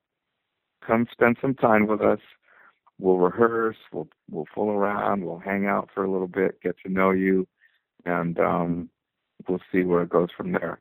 So my thing to him was like, you know, I could sense in his voice that he was um he had some reluctance, but he also felt I could sense that he felt like it was like this could be an exciting thing for him to do, and there was some unknown territory that he maybe he should go look at. So I I've known him since we're nine years old, and I knew that in his heart that was something he really felt like he needed to do. So who am I to like say, you know, nah man, stay here. It's like horrible. We're all fighting and the record's dead in the water and you know I mean we've been we've been slugging it out for like eleven years at that point. Like who am I to tell him that? I mean, he's like my best friend in the world. So I said, dude, I think I think you should at least check it out, you know. And if you don't do this, you you're probably gonna resent me of all of all of us. You know, if I try to make you stay here, you're going to blame me if we don't ever get out of this rut and become successful. You, and so I said that we none of us want that. You don't want that. I don't want that. So I think you should go check it out. So he we went and get did this gig in Hawaii and this was right at that time. Um he told everyone on the way back from the Hawaiian, we played this gig with Overkill over there, and on the way home was when he told everybody, and everybody was just like shocked, like completely shocked. And uh but when we came home for that, and um I just sort of had this kind of this weird sense of relief, like this is exactly what we need right now. We need a break. And um I didn't know I really didn't know that we would it would be a break and that we would never play together and or that we'd ever get back together. I I could never foresee that far ahead. So I just I just knew that we needed an indefinite hiatus. And um it was harder for the other guys though. They were really sort of shocked and I think that some of them, not all of them, but I think some of them felt really betrayed and hurt at the time and those heels took a little while to get over uh, several years, I might add. Um, but um, you know, that's all water under the bridge now, and we all see what that it was a clearly it was a, a necessity, and um, you know, that was this that was the vibe then, and I think it was a necessary thing. Okay, and what was your thought, or what what are your thoughts on the album once you actually got to hear it, Sound of White Noise? Well, it was exciting. It was great. You know, I mean, certainly just hearing John's voice anywhere is is uh, is a good thing. So, I mean, we John's been in our band and he's been our singer for so long. But then when we heard him on this record, it just felt right. I mean, you just hear his him singing, and he just is a good singer. So it just sounded right. Um, especially when the first song I think everybody heard was "Only." And it was like, well, you know, there was immediate like comparisons to Armored Saint because, but it's John singing, you know, so it was that was the obvious thing to say. It's like the easiest thing to say is, well, it sounds like Armored Saint, but well, it's John singing, you know, but the the band doesn't necessarily sound like Armored Saint. It's it's uh, Anthrax with John Bush singing. Um, so it was a new identity, I think, for the band Anthrax, and um, and you know again they might have been in the same boat we were where they needed a change and they needed to do something different. And that was a great thing for them to do. And i think john was a perfect choice for them. And they made a great record. There's a lot of great songs on the record.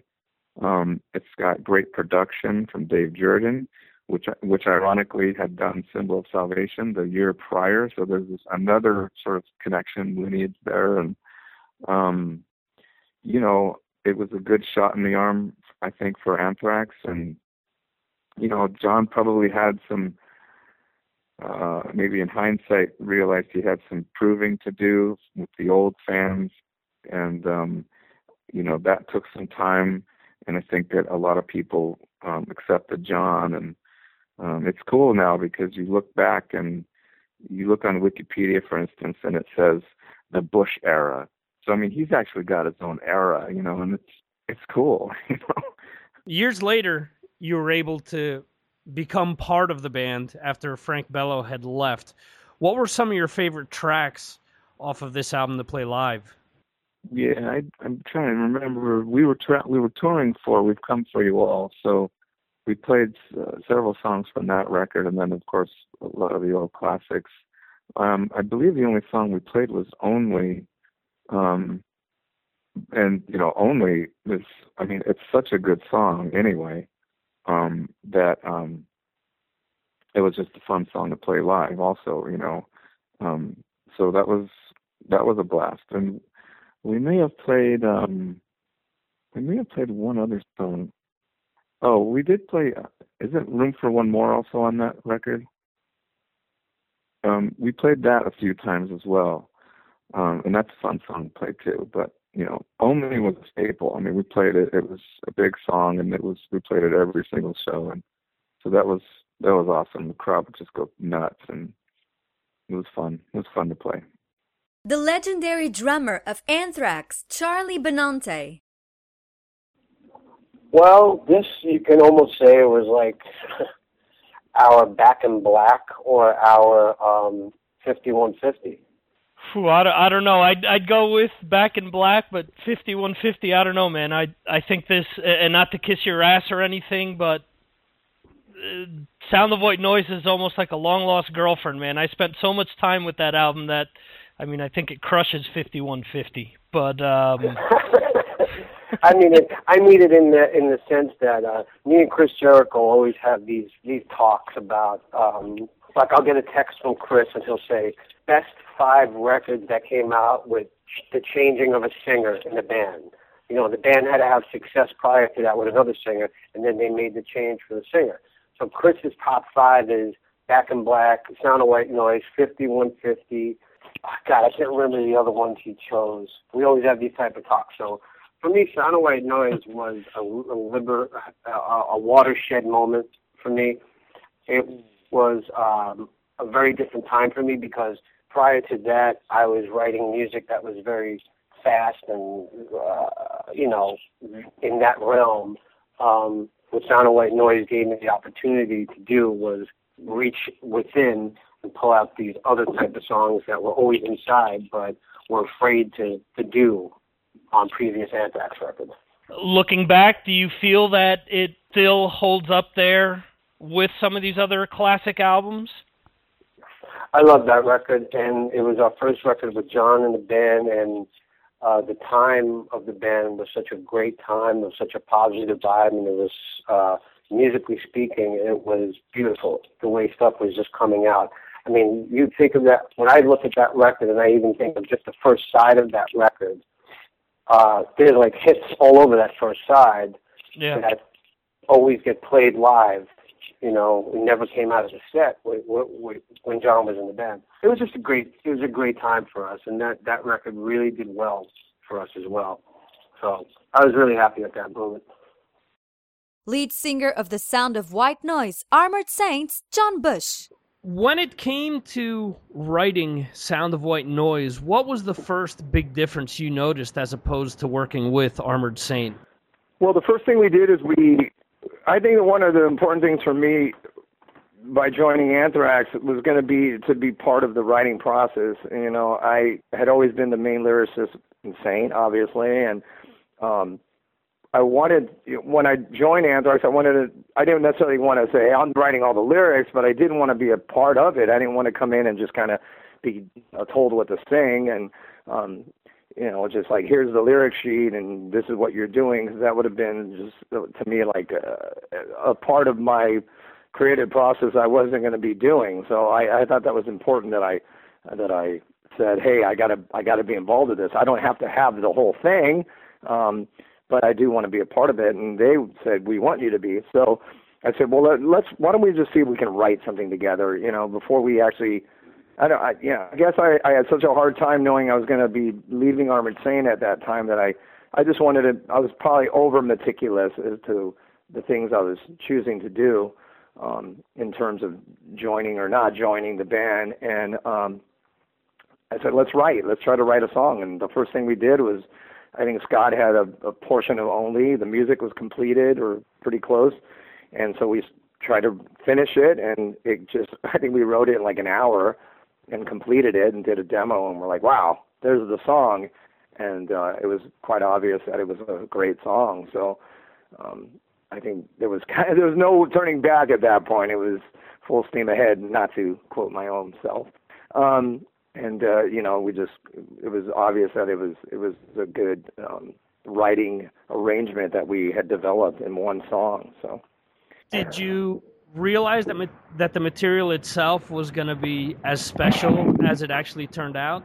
Um, I think that you know it was a time again when uh, everything was kind of changing in hard rock and metal. Um, you know, it was '92, and obviously, you know, bands like Soundgarden and Alice in Chains were having a big impact on on hard rock and and you know, kind of the metamorphosis of, of that style of music, and and they were great bands. You know, Faith No More. I mean, we love those bands to this day. I still all those bands I love. I think they're some of the best bands of all time in hard rock and heavy metal. Those three I just named, Pearl Jam included. So, um, you know, I think that uh, it, we were embracing that. Um, you know, and we knew that the sound was going to be changing because of the voice change.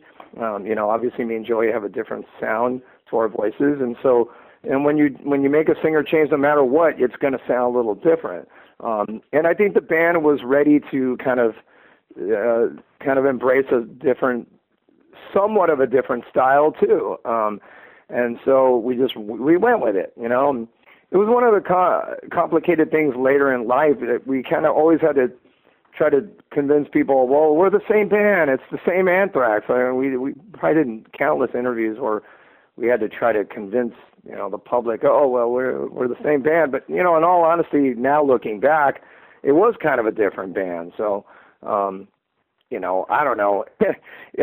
Maybe we were just trying to like make, making sure, trying to make sure that the uh, the fan base wasn't going to leave or move on. But you know, in the end, I I think Sound of White Noise was a was a record that was actually probably ahead of its time almost. Um, uh, I don't know. I think it was it was if it came out maybe a couple of years later, maybe it would have been even bigger or even something that was more uh, focused on. Who knows? But it was a big record. I mean, we sold over I think a million records worldwide, and it was a gold album in America, my one and only gold album. So it's an amazing record. Did you have any say in bringing Dave Jerden into the process? Um, I don't know. It, I don't think it was my idea by any means. I think he was already somebody that the band was wanting to work with, and I had just worked with Dave, which was uh, kind of funny, you know, on Symbol of Salvation. So, and I loved Dave. He was awesome and just a real creative guy and a funny character, and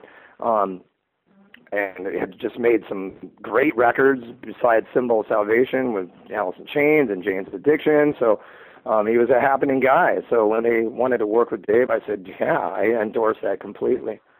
Okay, and there are tracks off of this album that obviously became staples in the band's live show during your era.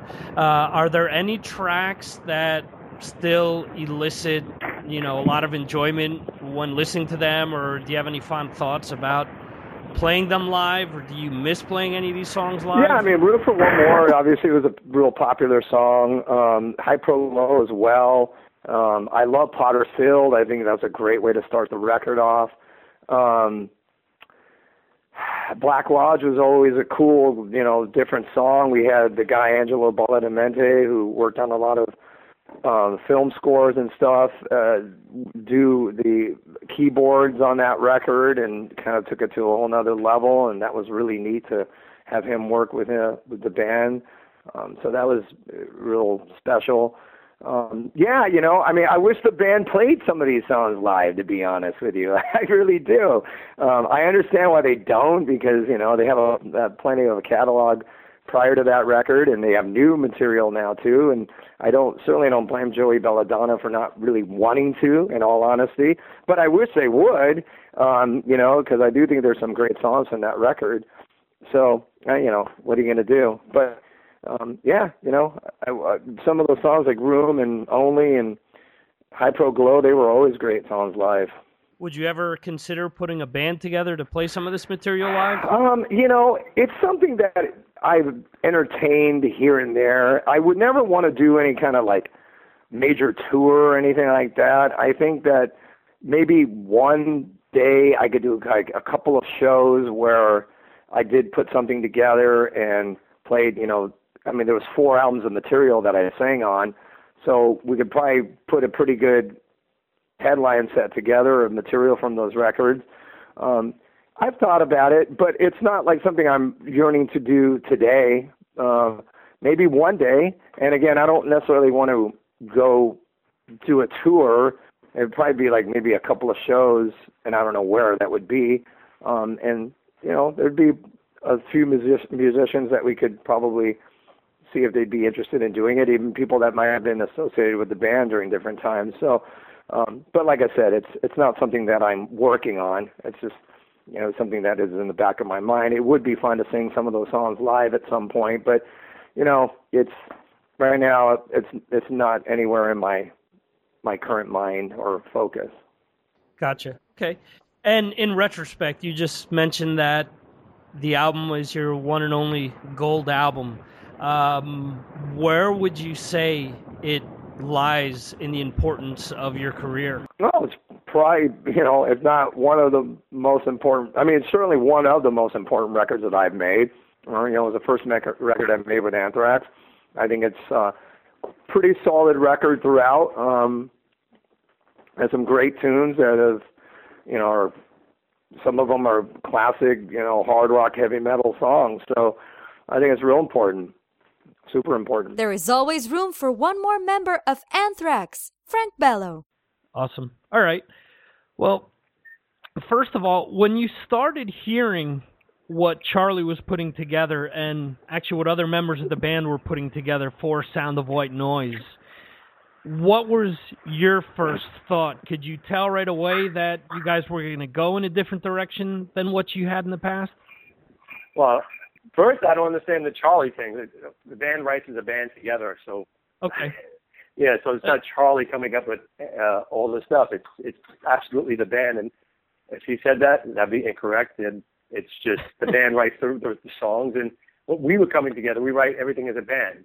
Um, and what we were coming up with was the next Anthrax record. Uh, as easy as that sounds, uh, it, it is that is all we could do is write what, what's coming out of us, from vocals to all that stuff, and um, to, to, to riffs and all that. It was still going to be Anthrax. So going into it with a different voice, with John Bush, it was going to be a completely different vibe vocally. Uh, but I, I still think it, it it's still Anthrax, no matter what. It's just with a different voice. You know, you know what I mean? Gotcha.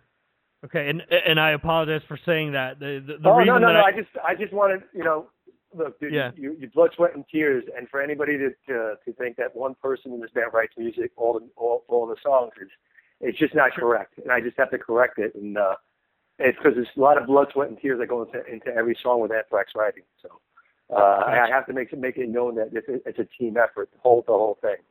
Um so yeah I mean and again you got to realize coming from this long history with Anthrax and Sound of White Noise it was it was different it was different for sure. for me as a listener, one of the first things that I noticed the, difference is obviously John Bush was singing, but you with your backing vocals, it wasn't as prominent as it was with previous albums. Again, was that something that organically came about when you guys were writing, or was that a conscious effort that you guys wanted to go in that direction? I, I don't. Yeah, I think everything happens with Anthrax organically. It just whatever fits the song best, whether it's my backgrounds or or uh, John's John's backgrounds, or even anything. Even now with Joey's background, with, with, you know, it doesn't matter. Whatever works best with the song, we'll do. If they need me to do backgrounds, not fine. If they don't need me to, uh, that's the way it is. If the song, I, I say they, I mean the songs. If the songs need me to, to have my tone in there, that's cool. But if the singer could do it, great. Let's do that. Make it just just as long as it sounds as as good as it could sound, you know. You guys obviously worked with Dave Jerden on the album. Oh yeah. He was a relatively hot producer at the time, but he's also known for being very elaborate and very intricate with what he does with certain bands. Was there one specific reason why you wanted to bring him on for this project? Well, just from his previous work that he's done and, and being a fan, and you got to realize Dave is a he's a uh, Jerden is he's a bass player, so I was happy. I, I was happy right off the bat because I knew I always liked the, the song, the sound he had coming out of that, and I liked his ideas. I mean, look, in in every record, dude, in every record, there's going to be some disagreements, Sure. uh, you know, with producers and stuff like that. But uh, that happens, and as, as, for as long as we've been around, that's happened quite a lot because everybody's got their vision. Everybody wants, you know, to hear what they want to hear, and sometimes you kind of have to take a step back. But uh, I, I, you're asking me personally, I, I enjoyed working with Dave because I, it just was easy. I, there was no, for me, playing bass and doing backgrounds on the record. It was pretty, a pretty seamless thing for me. What did he bring to the table that maybe other producers didn't bring beforehand? Um, I think he's got his own way of working. Uh, and again, remember, um, I was just there. I did.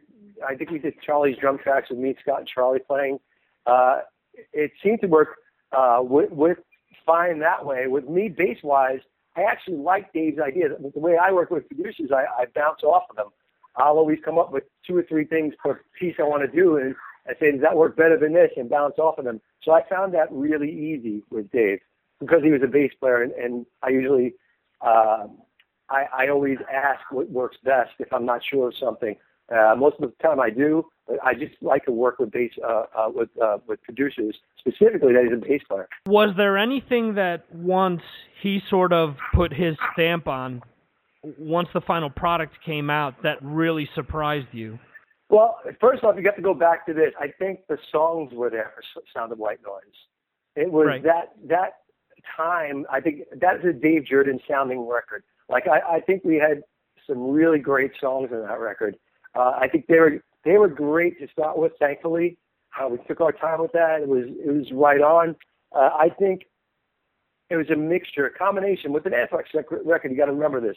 It's always a combination because of, of the band sound and the producers. There's a happy medium there.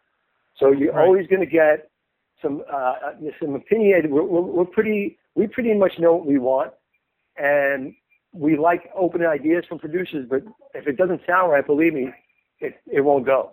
Right? you know what I mean? If it doesn't sound like Anthrax, it's not going to go. I think for that time, and just after digesting all that, I think that was the right record. Uh, although I think that that record was ahead of its time, quite honestly. And I, I'm I'm not just saying that for a guy from a guy in the band. This is what people have told me also. I just feel like it, it was ahead of its time, and because it, it it went over some of the rock thing that people said, which I I like too. So I think Anthrax can do metal sounding sometimes more rockish too, which is fine with me. So uh, I just think that that that record has a lot of really great songs that never really got that uh, notoriety. Yeah, I think as as a listener, I think especially Sound of White Noise is one of those albums that when people want to point to the 90s as being a, a shitty decade for metal, Sound of White Noise is one of the first albums that I bring up and say, no, you have to really find stuff that was good in any decade. When people say something like that to you, that the 90s were such a barren decade for metal, what goes through your head? I just think about the time. I mean, look, it all came to a head. Let's think about it. You got you got grunge coming in. Uh, thank God for Pantera, uh, waving the flag he- heavy, the heavy flag. They were there. We we played with them a lot, a bunch on, in the '90s. Uh, and look, that's what happens. It's in cycles. Music happens in cycles, like everything else. You know, like Right. film. So there's different. You know, there's there's a whole bunch of like right now. You got the comics, all that stuff. You know, you got a Marvel, DC, and all that stuff. You got all these. It's a cycle. It's a cycle that goes through it. But uh, look, I always say this, man. You got to be in it for the long run. And if you believe in what you do, it sounds like it sounds cliche. The truth of the matter is, uh, only the strong survive. I, I look. I'm very proud of that. Maybe it's a New York mentality that we have, but uh, Sure. look, there was a lot of there was a lot of downtimes in the '90s for Anthrax, uh, and thankfully, uh, I, I, I feel we're right back where we where we should be right now, locked and loaded. Off of the album, were there any tracks that you really enjoyed playing live? Potters Field. I just we opened, and here's the deal, dude. Uh, going and as soon as I think of that record, I think of that song. Do you? I mean, do you like that song with the record, or? Absolutely, I love it. uh, yeah. So for me, if you had mentioned that record, and I mean, you have Old Me, right? Um, another great song. Like you know, uh, there's a lot of great songs in that. You said specific ones. I always look for live, right? I Right. love. I used to love opening the show with Potters Field. I just thought it was. It was there's so many different parts to that song. John Bush's vocals are great. Uh, It all worked really. I thought it was a good representation of what Anthrax was at the time. I really did. And only was just a great song, man. I just you know, and there's so many on that record. But um, if you ask me what comes to my mind, that's what comes to my mind automatically. That, that was a good representation of what, where we were then. Okay. Do you miss playing any of these tracks live? Uh, you know, sometimes I say there's even there's a, there's a whole bunch of songs from the history, from the, even from the Anthrax's last record, I would love to play live. Uh, Right. There's just no time. So, Look, as as we speak, dude, we have even a whole new record coming out that we're going to have to start seeing where there's going to be time in the set list to play this and where we can fit in. I love going back and just pulling out stuff from the catalog. It's, I mean, that's the benefit of being in a band for 30 something years. Um, I do miss playing some of the songs, but then again, I say we have, we have this whole other thing that's n- the newer songs that we have to play. Uh, that Right. will be fun and all that. So yeah, okay, but I can, dude, I can just put it on anytime I want. Yeah, I think a lot of people don't realize that that if you're doing these festival dates or a lot of these shows or a lot of these tours where you guys are are going out, you have a limited amount of time and you can't exactly, you know, do a Springsteen and play 3 hours every single night. Dude, you can't, you can't, and you know what? It's fun. You know, we did it a couple of weeks ago. The House of Blues in L.A. asked us Right. to um, close it, uh, close, be the last metal show there, uh, which was a, a great honor for us and all that. It was a crazy show. We played over two hours, and we've been back to stuff from the first record that we haven't played in forever, and just, just like that's a special kind of vibe. You know what I mean? Um, Right. But to go back, it felt good. But then you're always thinking, man, w- then what other songs do I want to play? Because there's always more. There's always more. Speaking of of more, um, a few years ago, as part of the Metal Masters Four, you did lead vocals on "Room for One More." What was that like for you? Wow, dude, I forgot about that. I did. You just brought that up. I swear to God, I forgot that that came up. Wow. Thank you for reminding me. That was a blast because I mean that you see now you go back right. You go back from one. That's another song, and thank you for reminding me because there's a million songs in my head. Just so you know, I just I'm I'm in the middle of listening, and but just before you called, I'm in the middle of listening to. um I just got some stuff from Jay Ruston from the, for the new records. I was in the middle of listening to that and and um, giving some background on that and giving some feedback on that. So that's that's why I'm in the middle of everything. It's crazy. It's a crazy time. But Room for One More, thank you for reminding me this. That's one of those songs. I love that song. Love that song. Another great song I'd love to play live. But again, how many songs can you play? Right? Right. Uh, and and to go back and and to sing lead on that for me was a special thing because I've I've always I've always played bass on. it. I didn't know, you know, I never did lead vocal, but that was a complete treat to me because I always thought, listen, I wonder what I would sound like, you know. And it, it and thankfully, a lot of people liked it. Was it different for you to be up there without the bass? Yeah, it's always different. Um, like I do a side project uh, called Altitude and Attitude, and I sing lead with Dave Ellefson. I do that, um, Right. And it's it's me singing lead, and it's, it's a complete different thing. But it's I find it it's it's more of the same. It's fun. It's it's a great challenge for me. I love I love the I love to take on challenges. So for me, it's a great thing. It's fun. With Sound of White Noise, and and I think this is going to be a difficult question because I mean this is like asking who your favorite child is or whatever. But uh, uh, where do you feel that this album slots in your legacy? Oof! Wow. Oh, that's a great question, dude.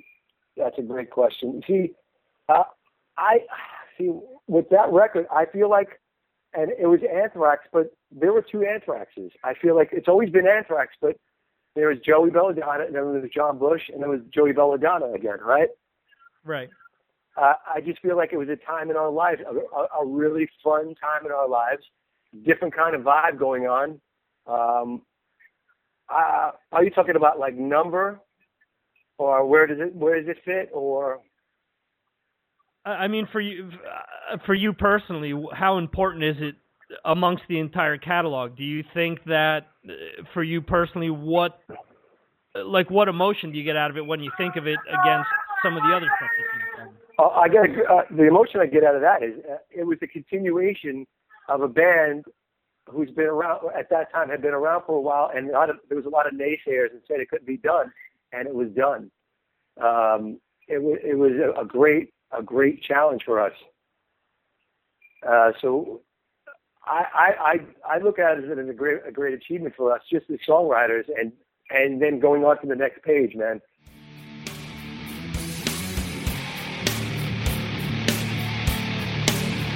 Thank you for listening to the Mars Attacks podcast.